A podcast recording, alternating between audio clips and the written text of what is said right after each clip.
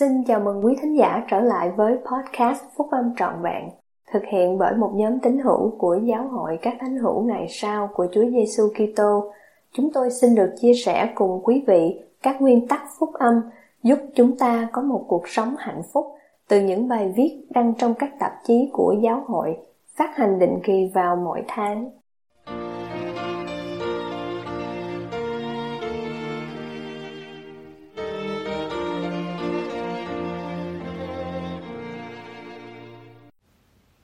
Mẹ bảo con như vậy.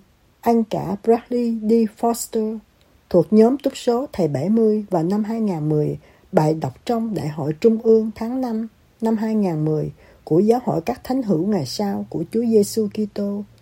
Chúa đã đặt lên trên vai cha mẹ trách nhiệm chính yếu về việc nuôi dưỡng phần thuộc linh của con cái họ. Đôi khi, trách nhiệm này được giao cho chỉ một người cha hay mẹ. Mẹ tôi còn khá trẻ khi cha tôi qua đời, bỏ lại bà một mình nuôi bốn đứa con. Nhưng bà đã đương đầu với nghịch cảnh của mình bằng đức tin và lòng can đảm và hứa với chúng tôi rằng nếu chúng tôi vẫn ở trên con đường lẽ thật thì lúc kết thúc sẽ tốt đẹp hơn lúc bắt đầu. Giống như những đứa con khác của các bà mẹ dũng cảm trong sách mặt môn.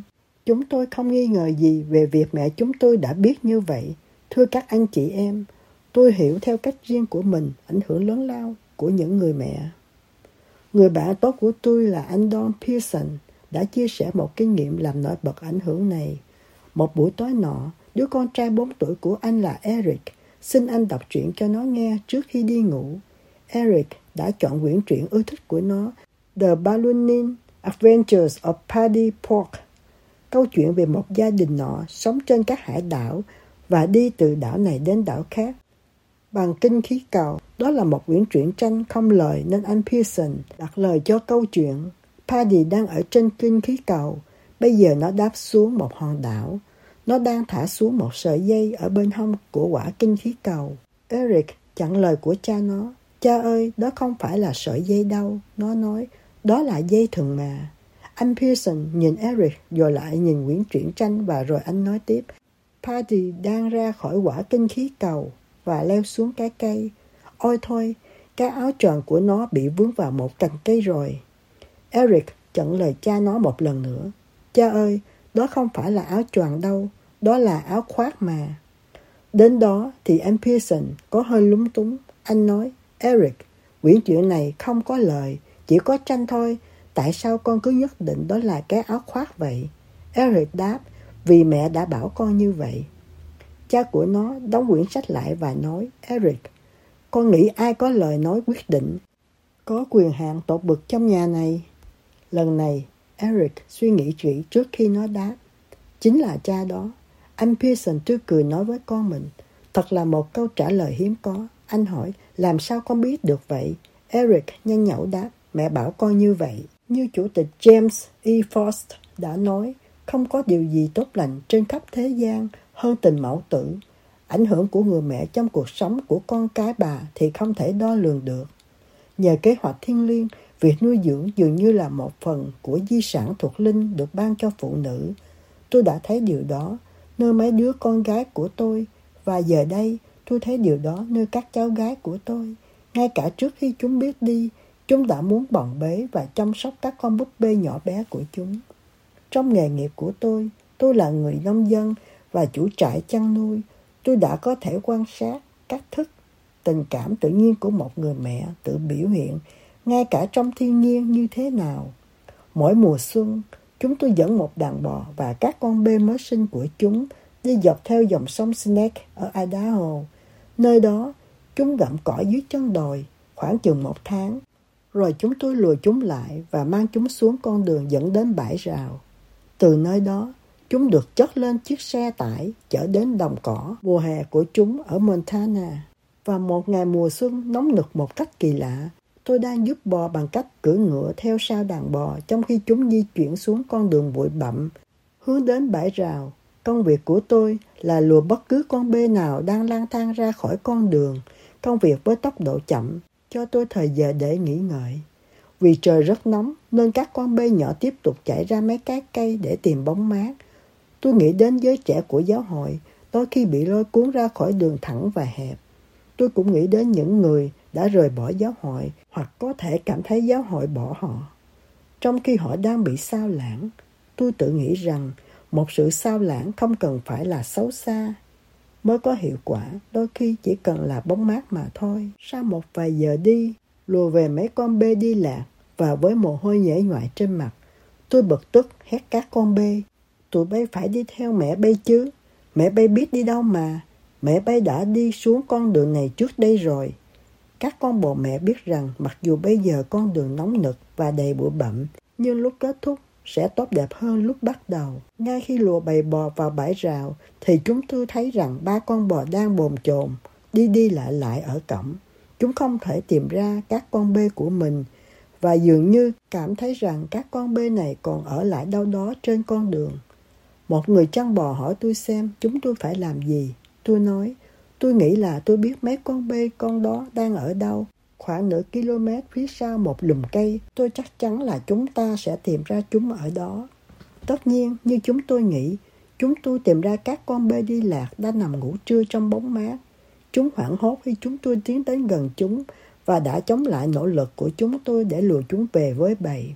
Chúng rất sợ hãi vì chúng tôi không phải là mẹ của chúng. Chúng tôi càng cố gắng để chúng hướng tới bãi rào thì chúng càng trở nên lì lợm. Cuối cùng, tôi nói với những người chăn bò. Xin lỗi mấy chú em nhé, tôi biết việc này rõ hơn.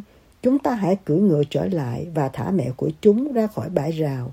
Các con bò sẽ đến và dẫn các con bê của mình đi, rồi các con bê sẽ đi theo mẹ chúng. Tôi nói đúng. Các con bò mẹ biết chính xác phải đi đâu để tìm ra các con bê của mình và chúng dẫn các con bê trở lại bãi rào như tôi nghĩ. Thưa các anh chị em, trong một thế giới mà mọi người đều được ban cho quyền tự quyết, thì có một số những người thân của chúng ta có lẽ đi lạc đường trong một thời gian. Nhưng chúng ta không thể nào bỏ cuộc. Chúng ta cần phải luôn luôn trở lại tìm họ. Chúng ta chớ ngừng cố gắng.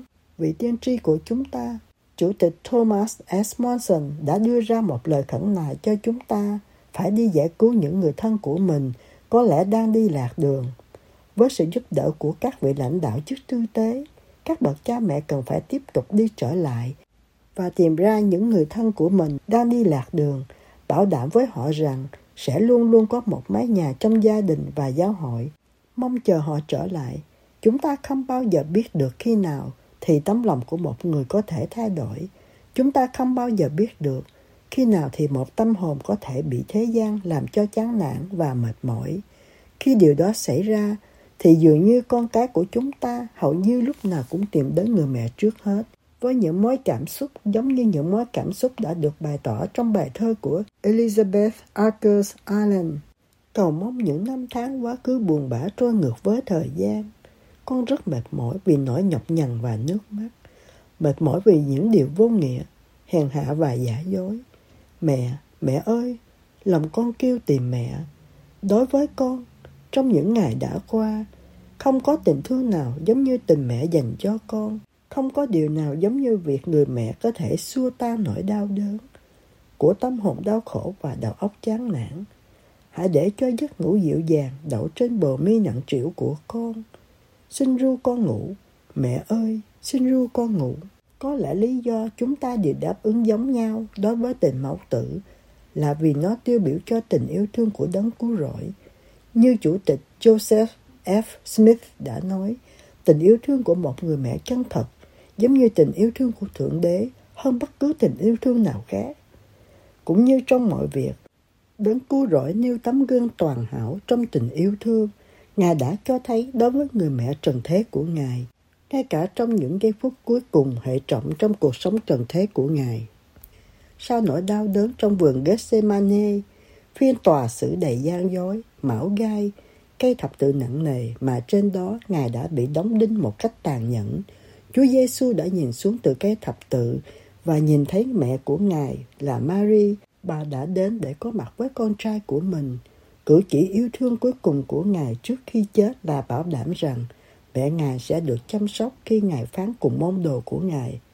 Đó là mẹ ngươi, và bắt đầu từ đó trở đi, người môn đồ ấy rước bà về nhà mình, như Thánh Thư nói. Rồi sau đó, Chúa Giêsu biết mọi việc đã được trọn rồi và Ngài gục đầu mà chết. Ngày hôm nay, Tôi đứng trước các anh chị em để làm chứng rằng Chúa Giêsu Kitô chính là đấng cứu rỗi và cứu chuộc của thế gian.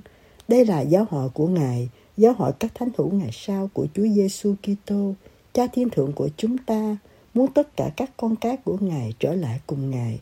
Tôi chắc chắn biết điều này nhờ vào sự làm chứng của Đức Thánh Linh cùng tâm hồn của tôi. Không phải lúc nào tôi cũng biết như vậy. Khi còn nhỏ hơn, tôi đã phải dựa vào chứng ngôn của cha mẹ mình. Mẹ tôi bảo đảm với tôi rằng nếu tôi vẫn luôn ở trên con đường của lẽ thật, ngay cả khi nó dường như nóng bức và đầy bụi bặm, ngay cả khi có những điều làm cho sao lãng, thì lúc kết thúc sẽ tốt đẹp hơn lúc bắt đầu. Tôi vĩnh viễn biết ơn mẹ tôi đã dạy bảo tôi như vậy. Trong tôn danh của Chúa Giêsu Kitô. Amen.